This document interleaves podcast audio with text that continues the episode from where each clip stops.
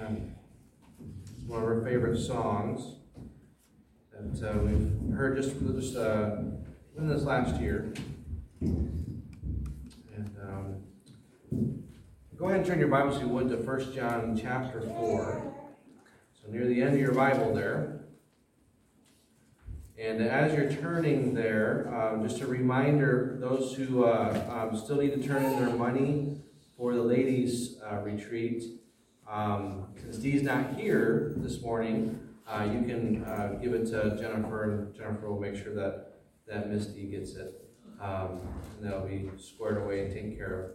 And uh, so that's not a problem that she's not uh, able to be with us this morning. Um, so just give it to, to Jennifer, and, and she'll take care of it. And um, so we're going to go ahead and go to 1 John chapter 4.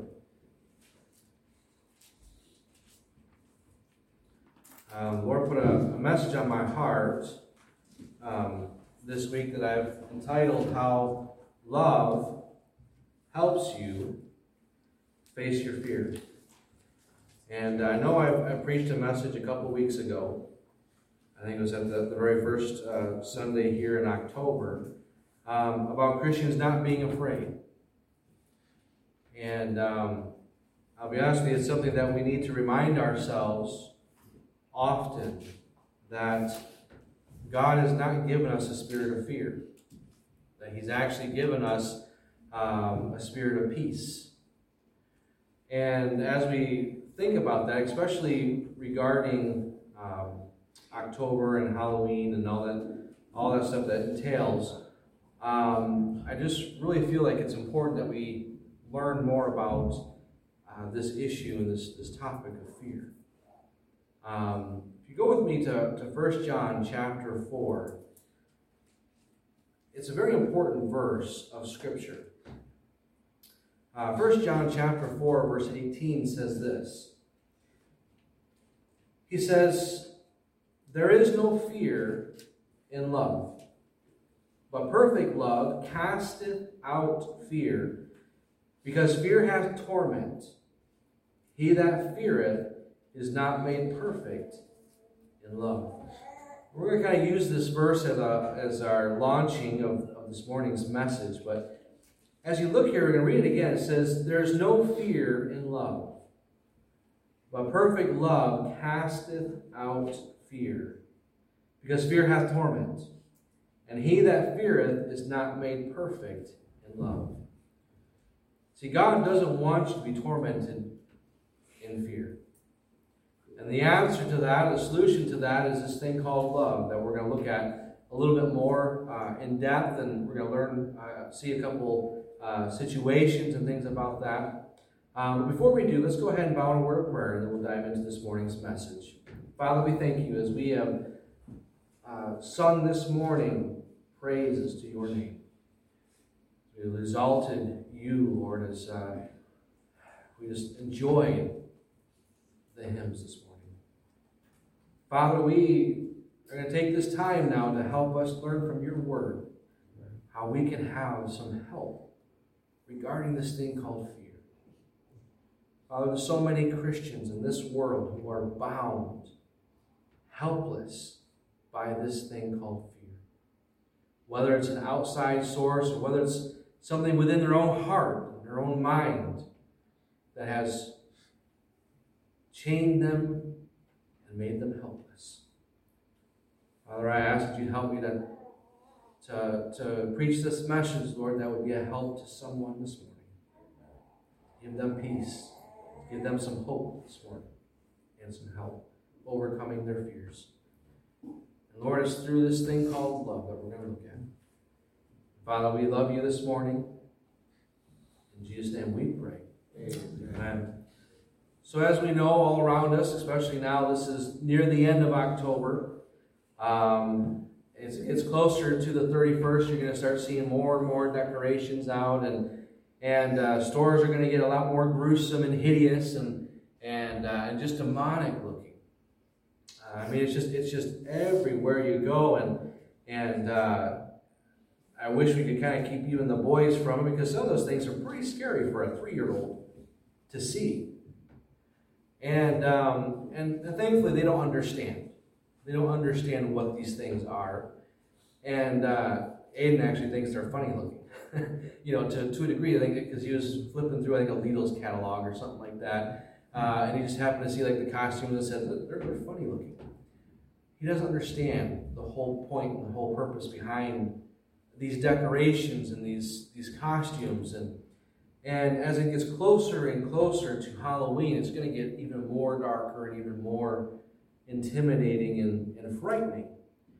Uh, but as the world celebrates this love affair they have of fear, it's not how a Christian is supposed to live at any time.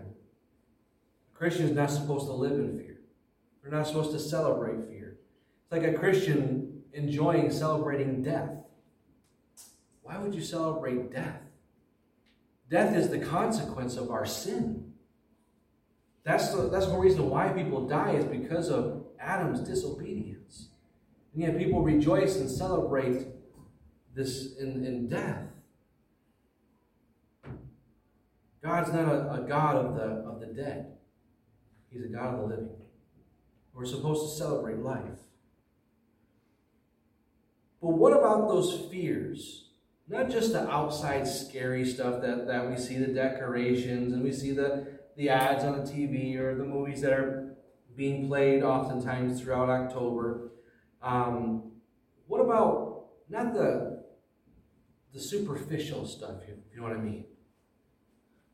What about the real fears? The fears that we have in our hearts. The fears that, that we have deep within us that nobody else knows. What about those? Can God help us with those? can He help us with the, the things that you and I think about that nobody else knows? Spouses don't know, our families don't know. Only God knows. And sadly, even the devil knows those things. And he often likes to play with those? Likes to play upon your fears. He likes to use those fears to, to weaken you, weaken your faith as a Christian. How can we get help with those? But in order to understand how we can, how he can help us with these things through this verse, we need to learn about what real fear is and how love affects it. So we see here, by way of introduction, fear is an uneasiness of mind and soul upon the thought of a future evil likely to befall us. That's what a fear is. Not only about us, but maybe someone that you love. And even though something may happen in our lives that would bring us great sorrow, a Christian understands and knows that, like in Romans 8 28, which says, All things work together for good to them that love God to them who are the called according to his purpose. And you think, how could bad things in my life be good? But the seemingly bad and evil things that happen in our life are allowed by the Lord for our good. He knows for whatever purpose, whatever design, He knows that ultimately it's for our good. And sometimes we have a hard time getting past that event We have a hard time getting past that, that situation that maybe we are facing in our life, and we think, God, how is this good for me? How, how is this supposed to be good in my life? And our focus becomes so much on this evil thing, this, this bad thing, this, this difficulty that we're facing in our life, the storm, that we can't see past it. Can't see outside of the storm. And that's what God sees. He sees the whole picture. And oftentimes we don't allow God to help us go through the storm. Sometimes there's Christians who abandon ship, so to speak. You see, fear shows itself in many forms. Uh, we, I think I dealt with worry the last time that, that I had, had, had preached about this subject. But worry, anxiety, panic, depression, hopelessness. These are all forms and degrees of fear. And many of us are often held captive by some of these emotions. And it puts us in complete bondage. We don't realize, we don't understand that our fears limit us in our service for God. Being able to serve Him how we're supposed to, how we should. Uh, just a couple examples of how uh, fear keeps us from serving God. Uh, for example, uh, when you're out uh, on the doors, or maybe out in the street, or you, you know somebody, or you, you come across somebody, and maybe because of their physical appearance, or maybe um, you know you're afraid of what they're going to say to you, you don't give them a tract. You don't witness to them. And God might have been put on your heart saying, I want you to talk to that person about the gospel. But because for some reason or some some difficulty that we have, we say, No, I can't. I can't. They may be another race or another, a different religion, and we allow our fear to stop us from giving them a tract, knowing we have the words of eternal life in our hand. Some people don't attend Wednesday evening Bible study because they're afraid that someone might ask and or what they'll say if they found out. You may be afraid someone may think that you're a religious fanatic because you go to church more than once a week. I know people like that. I understand if there's things that keep you from, from coming out on Wednesday, but there's some people who generally are afraid that if people found out I go to church more than once a week, that I'm some kind of fanatic. Perhaps there's some who only read your Bible in secret because you're afraid that someone may mock you. Someone may make fun of you if they see you reading your Bible. Maybe you're afraid to serve God and help in the church because of what your family and your friends may say or they might think of you. You see, we live in a world today that's in the grips of fear.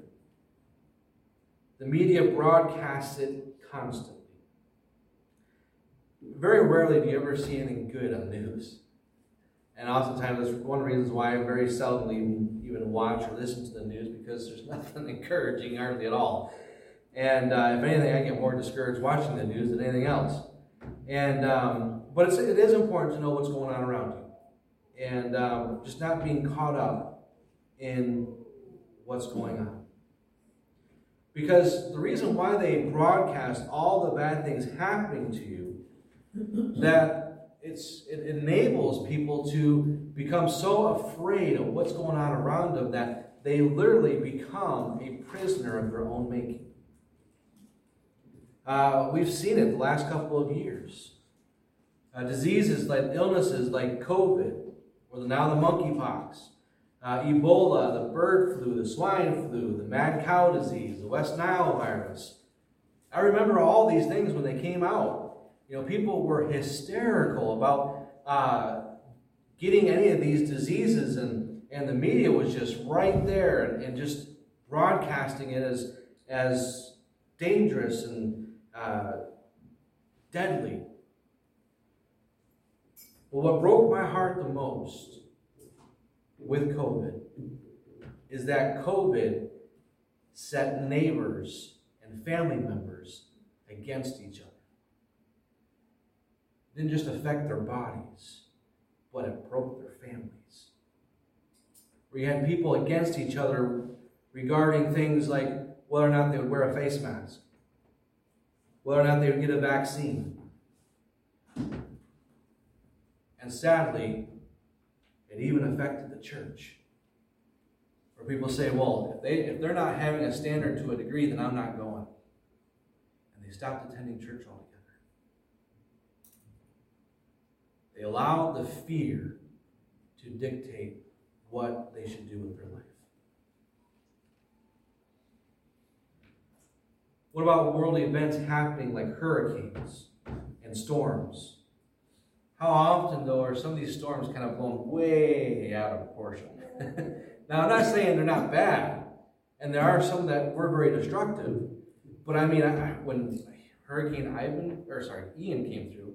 I should remember that one because I have my own little hurricane. Uh, when Ian came through, I mean, I remember it's, oh, it's a category five. It's going to destroy all of Florida. And uh, it did hit, and there was devastation. There was that. Uh, and, and, sadly, some people did, did lose their lives. But it wasn't to the degree of what they were projecting and saying this is going to be, you know, Armageddon level, so to speak.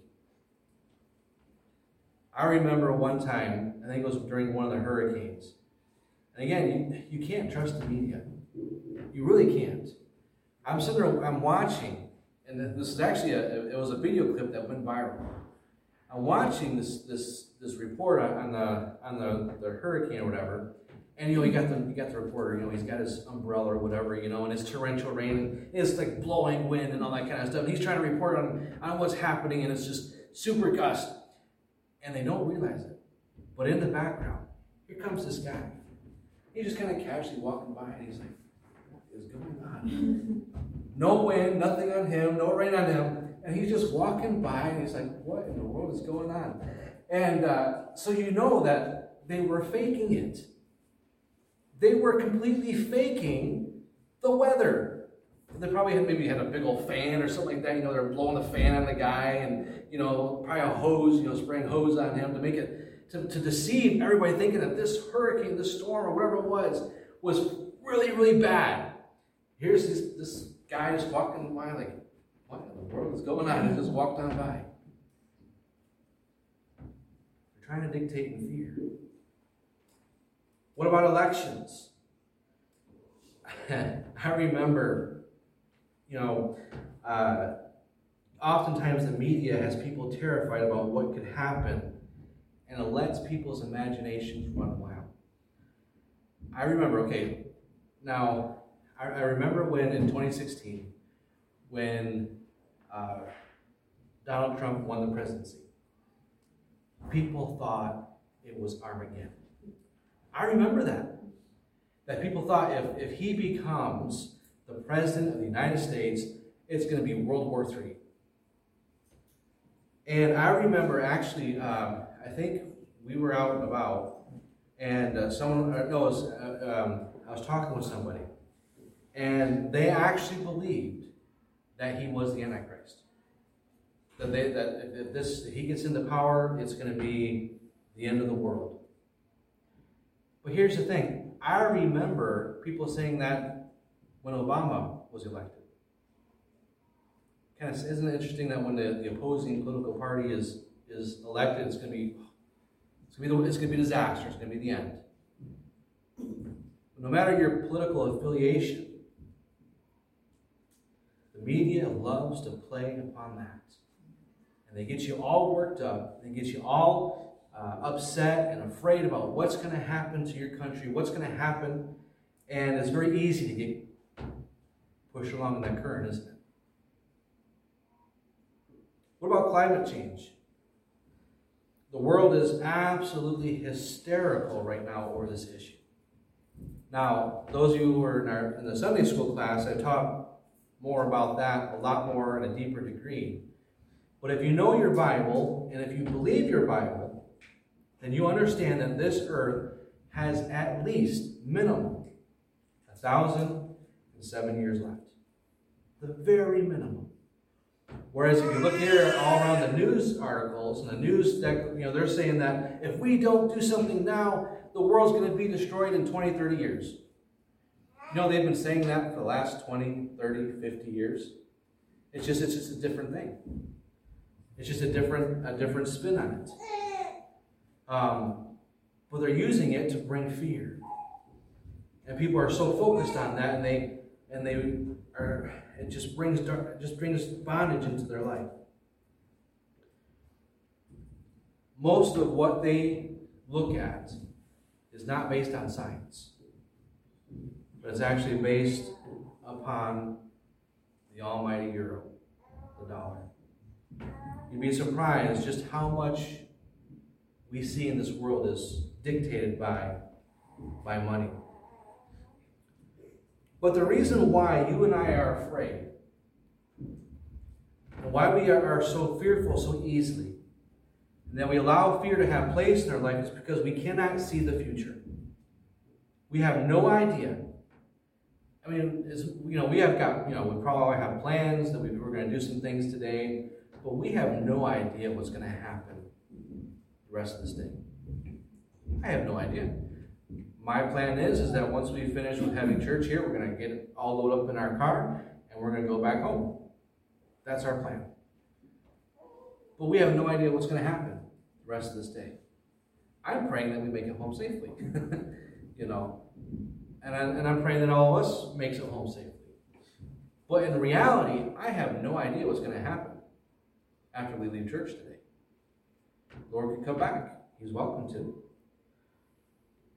But because we can't see that, it's so easy to get afraid. The unknown in our life, whether it's in our life or our loved ones, is people's greatest fear of all. So, how do we get victory over fear running our lives? This little verse has a lot of answers for that. Perfect love. But what is perfect love? Sounds nice. Oh, I'd love to have that perfect love. A perfect love is a love that is completely trusting of another. It's a love that gives you rest and peace, even though the storm is raging all around you. Uh, look at Luke chapter 8. If you would, turn with me to Luke chapter 8 and verse number 22. Luke chapter 8, verse number 22.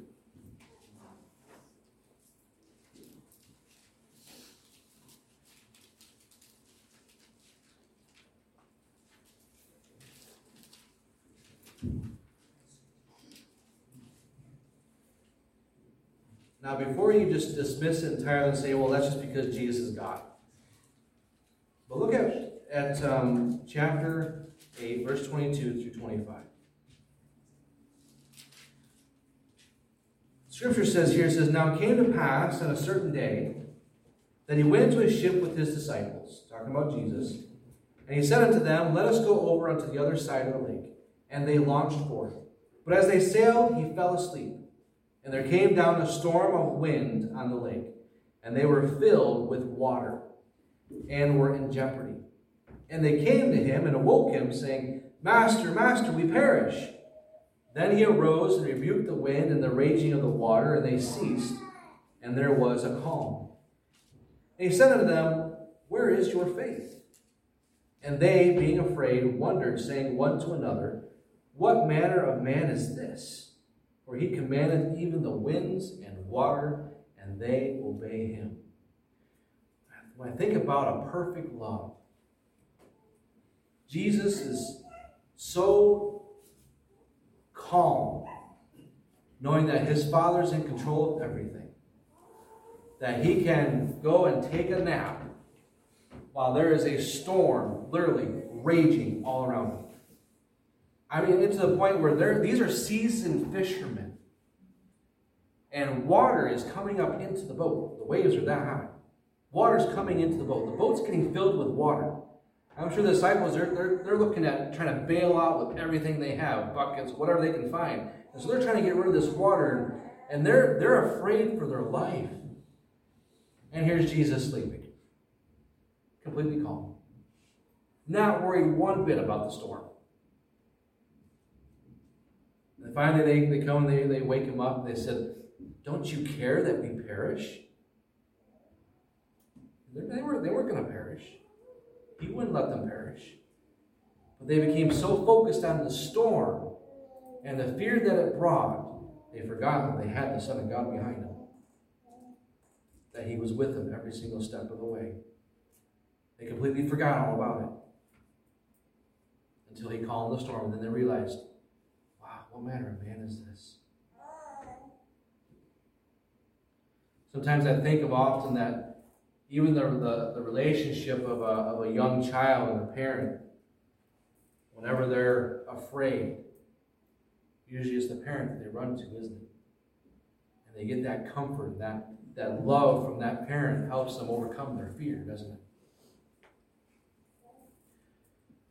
See, perfect love is a faith and a trust in someone which they have no worry or fear of any evil coming from them.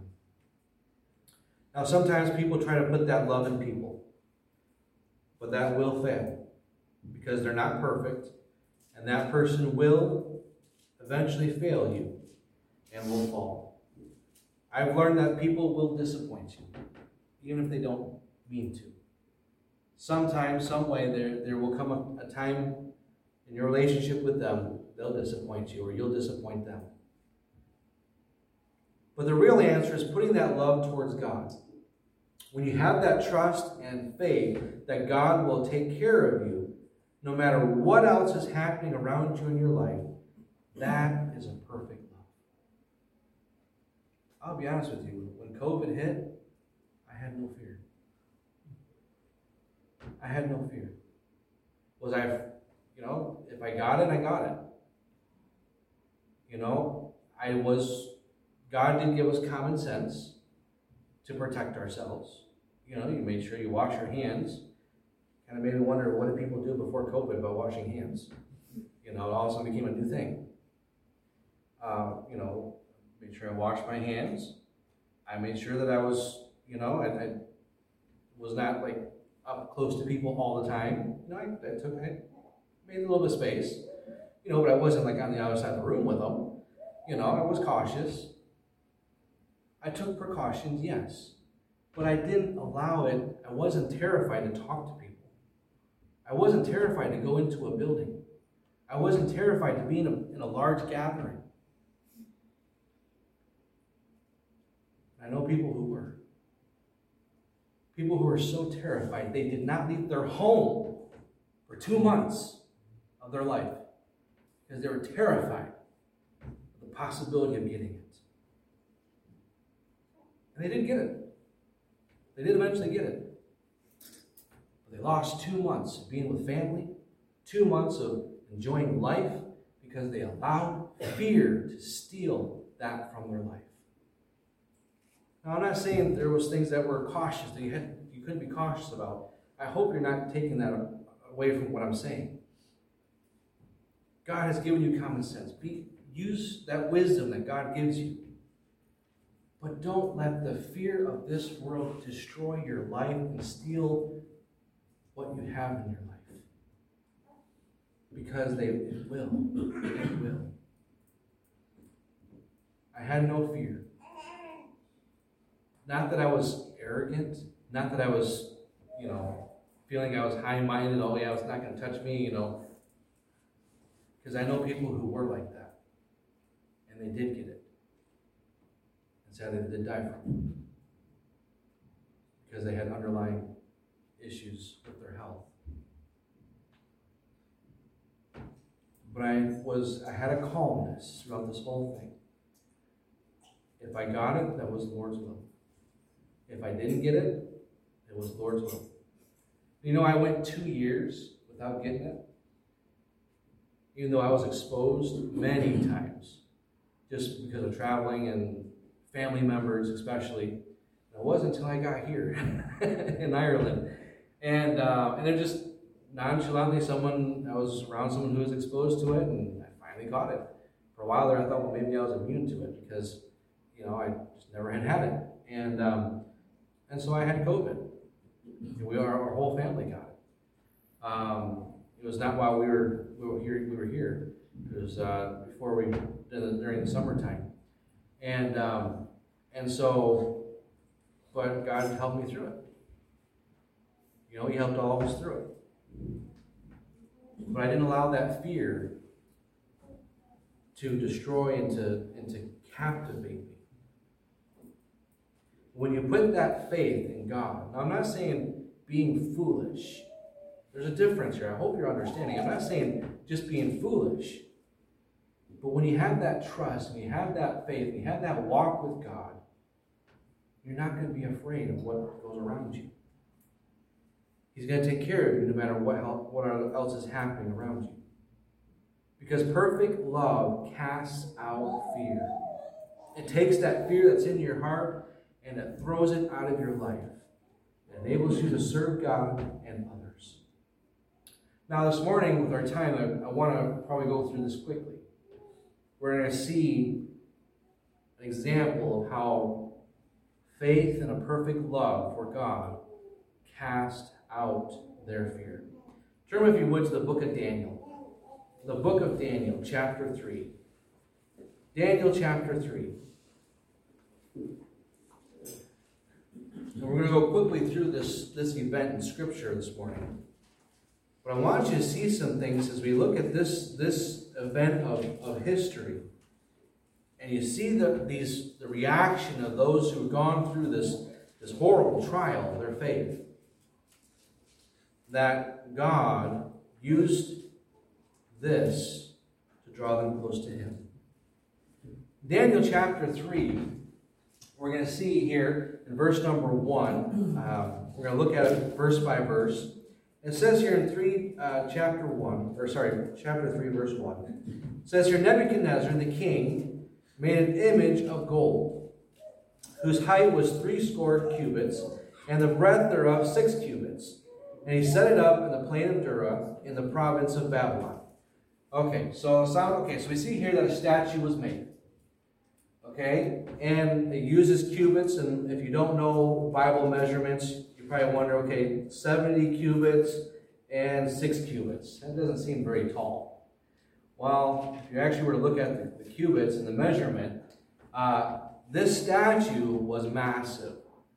It was about 90 feet tall and at least 9 feet wide. So it was, it was, a, it was a huge, huge statue. And so the statue was created. Um, now, some people believe that Nebuchadnezzar created a statue of himself and for everyone to worship him as a god. Oftentimes, that is what happened when you became the most powerful man in the world. You thought you became, you were God, and you wanted people to worship you. Uh, that's that was what the Egyptians did with Pharaoh. They believed Pharaoh was a god, and so oftentimes they would worship Pharaoh as God, as a god. And so some people think that it was a, a, a self-image of himself. Um, even though Nebuchadnezzar was a very prideful man, and God would eventually deal with him in regards to his pride, I don't really think that's exactly what he created. The Bible only says that it was an image or a statue. I believe, I think it was the statue that he saw in his dream from the previous chapter. Remember, remember I told you about in, in, uh, in Sunday school where uh, he had the image of the, he had a dream and he couldn't remember what it was all about. And Daniel interpreted for him and told him about the statue that he was the head of gold, wasn't he? And so I believe it was that statue that he designed and that he, that he wanted for people to come and worship. Now look at verse numbers uh, 2 and 3. It says here, Then Nebuchadnezzar the king sent to gather together the princes, the governors, the captains, the judges, the treasurers, the counselors, the sheriffs, and all the rulers of the provinces to come to the dedication of the image which Nebuchadnezzar the king had set up. Then the princes, the governors, the captains, the judges, the treasurers, the counselors, the sheriffs, and all the rulers of the province were gathered together unto the dedication of the image that Nebuchadnezzar the king had set up. And they stood before the image that Nebuchadnezzar had set up. So he calls together all the government officials to come to dedicate the statue that he has created. And so he gathers all the important officials here and uh, for some reason, Daniel's not here. Maybe he was away on, on uh, important business that he was not in the, the area of Babylon at that time. And so um, they're all gathered together. Now look at verse number 4. Verse number 4 says here, um, Then a, a, herald, basically a messenger, uh, cried out, cried aloud, saying, To you it is commanded, O people, nations, and languages, that at what time ye hear the sound of the cornet, the flute, harp, sackbut, psaltery, dulcimer, and all kinds of music, you fall down and worship the golden image that Nebuchadnezzar the king has set up. And uh, so a herald comes in, and he tells them, Look, uh, this is what's going to happen here. Uh, uh, when you hear this music playing, you're supposed to bow down and worship this statue. That is the rule, that is the law. Now, we know that music is a very powerful motivator for worship, isn't it? both good and bad. And Satan knows this and he uses it often. But here we see, okay, this is the declaration. The herald here is, is talking to all these officials saying, look, this is this is what you do when you hear the music, you bow down. That's what you're supposed to do. Now look at verse number six. It says, And whoso falleth not down and worship and worship shall the same hour be cast into the midst of a burning fiery furnace. Therefore, at that time, when all the people heard the sound of the cornet, flute, harp, sackbut, psaltery, and all kinds of music, all the people, nations, and all languages fell down to worship the golden image that Nebuchadnezzar the king had set up. And uh, so they began to do that. Whenever the music played, maybe it was at a certain time every day, we don't know. Uh, but anyway, the music played, everybody began to bow. That was what was happening. And we saw a deadly warning to those who refused that they would be cast into a burning, fiery furnace. Uh, now, for us, it's hard to understand or even think of and to imagine what it could be, but it must have been a massive furnace, um, greater than even like a, a brick urn or a, a kiln. And I mean, this thing had to have been absolutely huge because people were terrified of, of being cast into this furnace. Uh, they didn't want to perish that way, and so they, they obeyed what the king said. Except for a couple people. We see here that the, the decree is defied. Look at verse number 8. It says, Wherefore at that time uh, certain Chaldeans came near and accused the Jews. So we see here that uh, after the dedication of the, the statue, obviously it's been going on for a little a short time, and uh, some, some people noticed that not everybody's bowing. Uh, certain Chaldeans came to Nebuchadnezzar and they accused some Jews of not obeying the king's decree. Verse number 2 says, uh, sorry, verse number 9, it says here, And they spake and, and said to the king, Nebuchadnezzar, O king, live forever. Thou, O king, hast made a decree, and every man that shall hear the sound of the cornet flute, the harp, the sackbut, the psaltery, the dulcimer, and all kinds of music, shall fall down and worship the golden image. And whoso falleth not down and worshipeth, that he should be cast into the midst of, of a burning fiery furnace. And said, Well, there are certain Jews whom thou hast set over the affairs of the province of Babylon Shadrach, Meshach, and Abednego. These men, O king, have not regarded thee they serve not thy gods, nor worship the golden image which thou hast set up. And so they see here, they look, King, we got a problem. So we have, so we see that there's some trouble brewing. He said, uh, King, there's some Jews that you set up over some of these provinces. You put these men in power. They are not obeying what you have told them to do. Uh, these men, look, the world knows who you are. Didn't they call them by name? Shadrach, Meshach, and Abednego. They, they, they knew right away who these men were. And they told the king, look, these three men are not doing what you told everybody to do.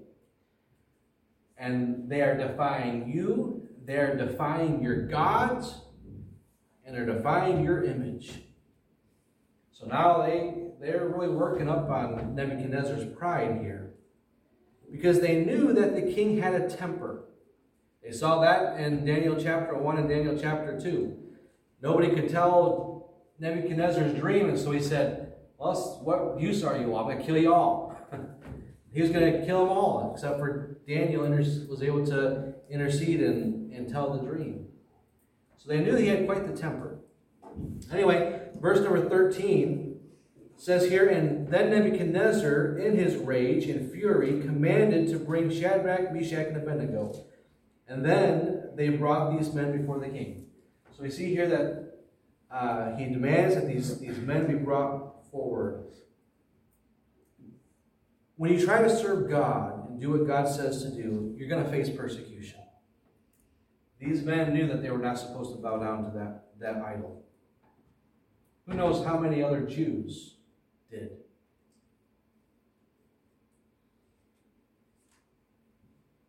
They were more concerned about the furnace than they were about their faith. But these three men, they knew what the, the, the, the decree was, and yet they still said, We're not going to bow. Even if it's just a statue. They know that there was nothing about it. But you would be amazed at what the world puts into statues. There's even a statue here in Ireland where people worship it because it moved or it talked. So, this great statue, you know, in the end times, during the tribulation, there's going to be a statue made of a dragon that's going to be able to talk, and people are going to worship there's power. Satan uses statues. So, these men, they said, know what? We're not going to bow. We're not going to bow down to it. On pain of death, they decided to not worship the statue. They knew it was either worship the gods and image that Nebuchadnezzar told them to, or to worship the God of heaven and earth. They did not worship how he told them to, and so because of it, they were going to die. Now, there may be some laws that will force you to decide on what you will obey. There are countries, even today, where it is illegal to hold a Christian church service. If they were found out, they could be imprisoned or killed. Yet, no matter the risk, they're still meeting today in secret. Even though it's illegal for them to have a Bible, it's illegal for them to have a church service, they still know that they have to obey God rather than man. And there may come a time that you must decide if you're going to follow God and what His Word says, or what man's laws will force upon you. You see the decree fulfilled. Look at verses 14 and 15. It says here, And Nebuchadnezzar spake and said unto them, Is it true, O Shadrach, Meshach, and Abednego? Do ye do not ye serve my gods, nor worship the golden image which I have set up? Now if ye be ready, that at what time you hear the sound of the cornet, the flute, the harp, the sackbut, the psaltery, the dulcimer, and all kinds of music, you fall down and worship the image which I have made, well. But if ye worship not, ye shall be cast the same hour into the midst of a burning fiery furnace. And who is that God that shall deliver you out of my hands? Think about it. So we see here Nebuchadnezzar is trying to be merciful to a degree. So he's given them another opportunity to confess and to change their mind. And he informed them plainly that if they do not worship his image, that they were going to be killed. He, he wasn't going to say, I'm going to give you another chance. He said, if you do not do this, you will die. You have no choice. It's either you do it my way or no way. And so he made them understand quite plainly the risks of their decision. But he makes a very interesting comment at the very end. He kind of nonchalantly asks them what God could possibly deliver them out of his hands if they refused. You see, he was the emperor. He was the leader of the known world at the time, the most powerful man in the world. And here he says, Who's going to deliver you out of my hands? There's no God that can do that.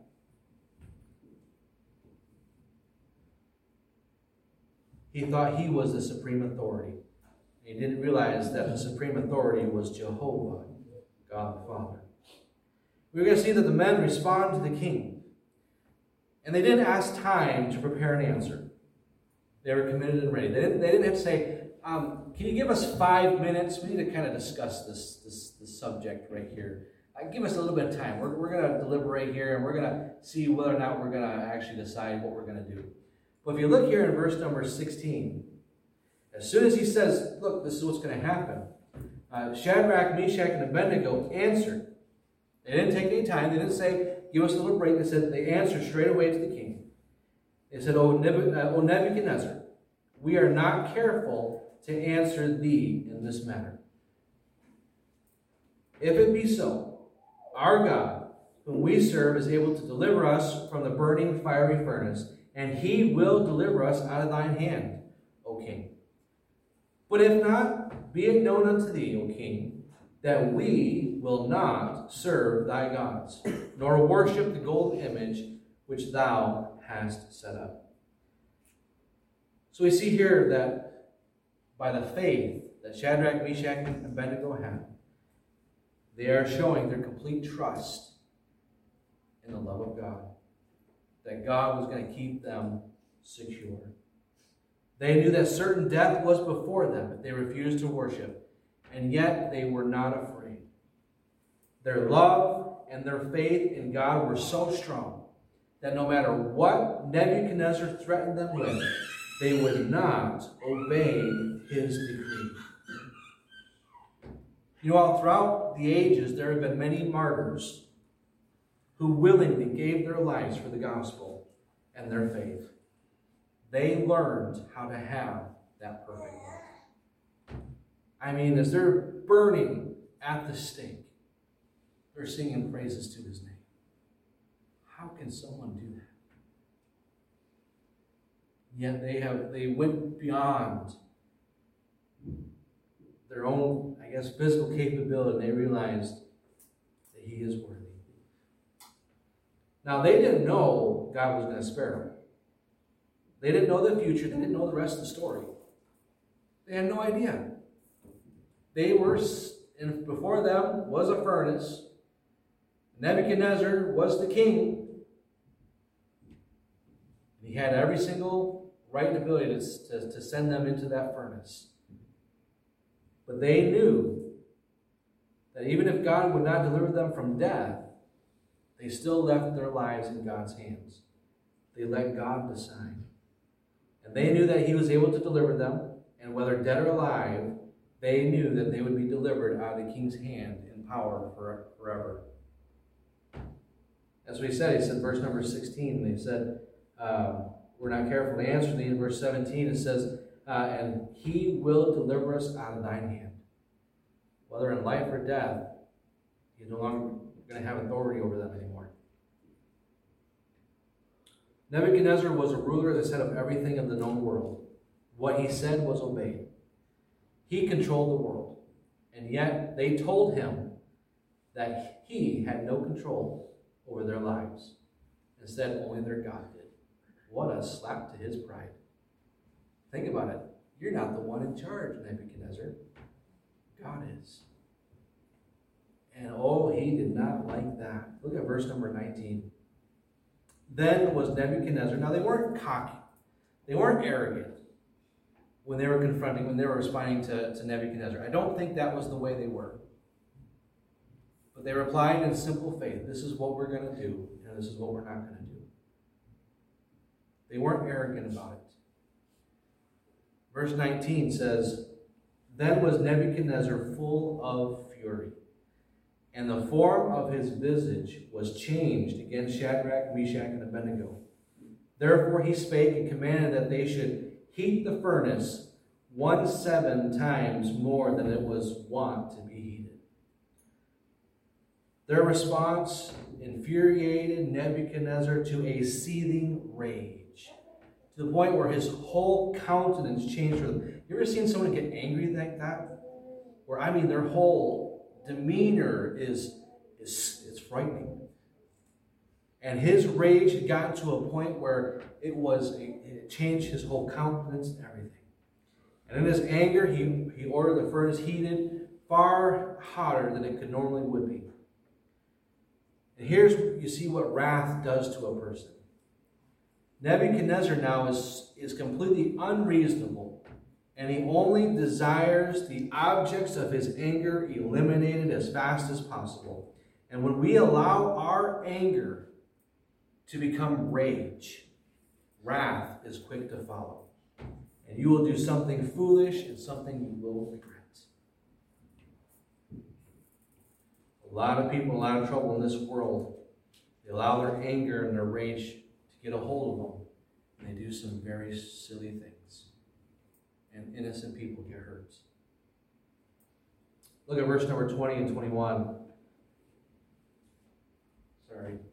Uh, and he commanded the most mighty men that were in his army to bind Shadrach, Meshach, and Abednego and to cast them into the burning fiery furnace. So he makes sure he brings his strongest guys, he makes sure that his strongest guys tie them up. And uh, verse number 21 says, Then were, these men were bound in their coats, their hosen, their hats, and their other garments, and were cast into the midst of the burning fiery furnace. So uh, is so angry that he, he wants no sign whatsoever of these guys remaining. Not even a hat. They want this guy gone. They want, he wants them gone, destroyed. And so he has them bound with all their clothing by the strongest of, of men so they couldn't escape. Look at verse number 22. It says, Therefore, because the king's commandment was urgent, and the furnace exceeding hot, the flame of the fire slew those men that took up Shadrach, Meshach, and Abednego. And these three men, Shadrach, Meshach, and Abednego, fell down bound into the midst of the burning fiery furnace. And so we see here the, fur- the furnace's victims, his best warriors. Not Shadrach, Meshach, and Abednego. So Nebuchadnezzar lost his best fighting, his strongest men to the furnace. Because as they approached to throw that them into the furnace, the fire was so hot. I mean, have you ever been to a really big fire before, like a bonfire?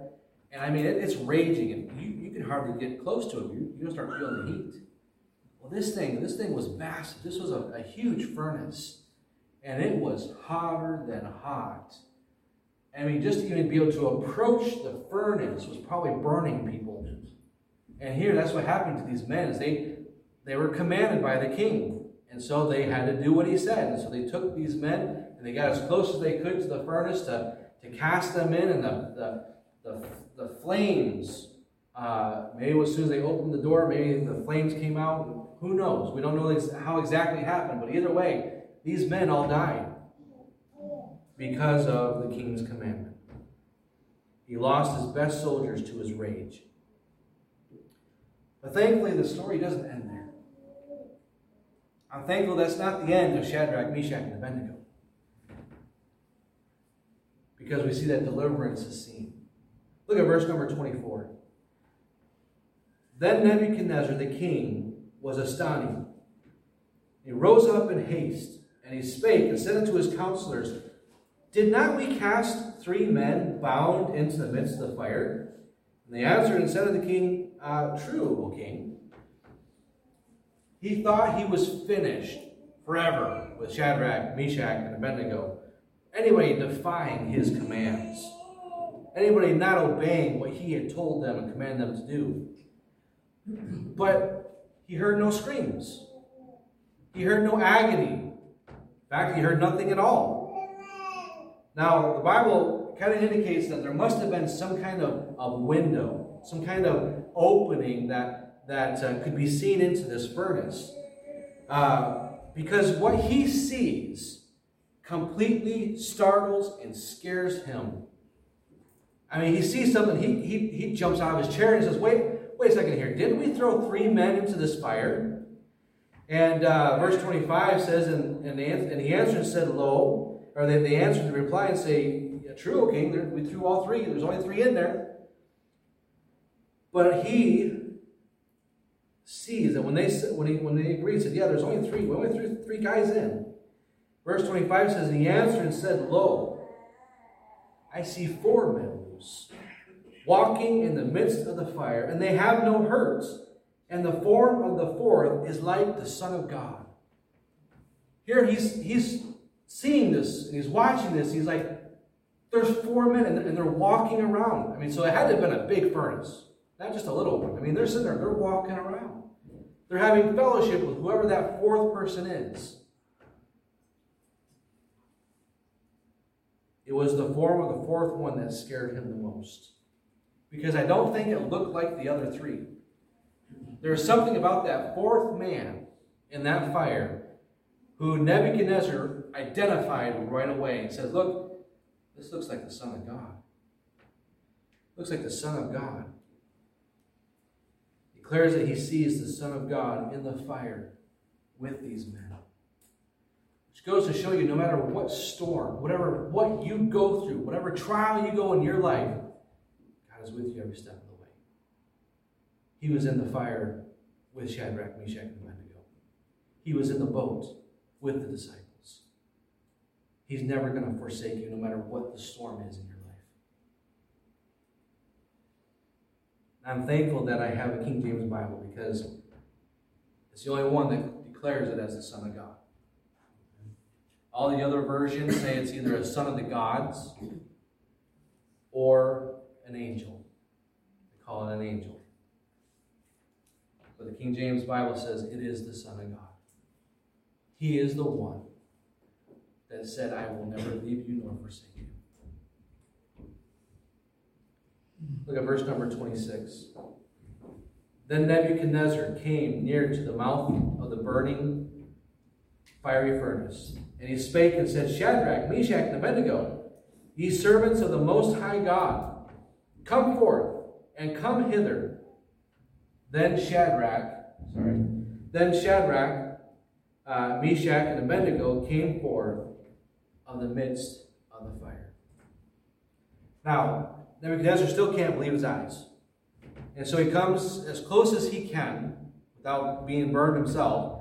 He comes as close as he can to the entrance to the furnace and he calls and he, he called them to come out. And look, he says, and he knew what God they served, didn't he? He said, servants of the Most High God, come out. And to his astonishment, they stepped out. They stepped out of the fire. Look at 20, verse 27.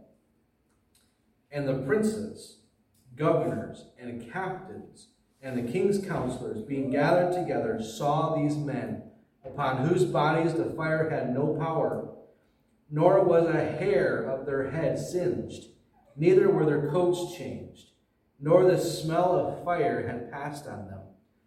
So everyone's in shock as they see these, these three men now standing before them. I mean, they should have been consumed like the soldiers were. But standing before them all, they were not even burned in the slightest. None of their hair was singed on their body and their hair, their beard, whatever. Uh, no hair was singed. Their clothes weren't even touched. That's the first thing that burns up, isn't it? It's your clothing. Their clothes were, were perfect, and they didn't even smell of fire or smell of smoke of any, of any sort. They were completely unharmed. Verse 28 says this He says, Then Nebuchadnezzar spake and said, Blessed be the God of Shadrach, Meshach, and Abednego, who has, seen, has sent his angel and delivered his servants that trusted in him and have changed the king's word, and yielded their bodies, that they might not serve nor worship any God except their own God. When he saw them, he realized yet again that he had done very foolishly. He knew their God had delivered them out of his hand, and that it was their faith that had done it. He noted that even they even yielded their bodies to death and still would not bow before any other God. Look at verse number 29. It says, Therefore I make a decree that every people, nation, and language which speaketh anything amiss against the God of Shadrach, Meshach, and Abednego shall be cut in pieces, and their houses shall be made a dunghill, because there is no other God that can deliver after this sort. No other God that can deliver. Nebuchadnezzar made another decree and said if, there anybody said anything, said anything against the God of Shadrach, Meshach, and Abednego, that they would be killed and their homes destroyed. He made this decree because he realized that there was no other God that can deliver his people like God can. He knew his false gods what he knew the image that he made couldn't deliver anybody like that. Lastly, look at verse number 30. Then the king promoted Shadrach, Meshach, and Abednego in the province of Babylon. Because of their faith and perfect love towards God, they proved God was real to Nebuchadnezzar. He promoted them into higher positions in his kingdom for their faith. But this would not be the last time that he would have an experience with the God of the Jews. If you read Daniel chapter 4, you find out what happens to Nebuchadnezzar. You won't be disappointed. It's one of the most interesting testimonies in all of Scripture. See, I believe God was even used this to work on Nebuchadnezzar's heart. He used Daniel being able to interpret the dream that he had in chapter 2. He used Shadrach, Meshach, and Abednego, their faith in action, to prove that that God was the one in charge, not him.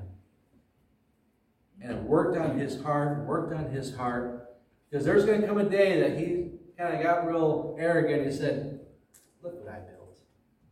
Look at my kingdom. Look at all that I have done.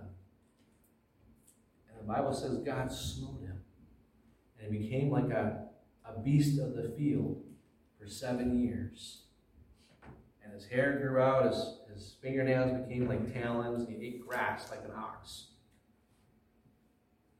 And after that seven years, he comes to himself and he realizes that God in heaven does what he, what he wishes to do. And that Nebuchadnezzar is nothing in his sight. And he repents and he gives glory to God. Kind of wonder, wonder if we might see Nebuchadnezzar in heaven. You never know. You never know.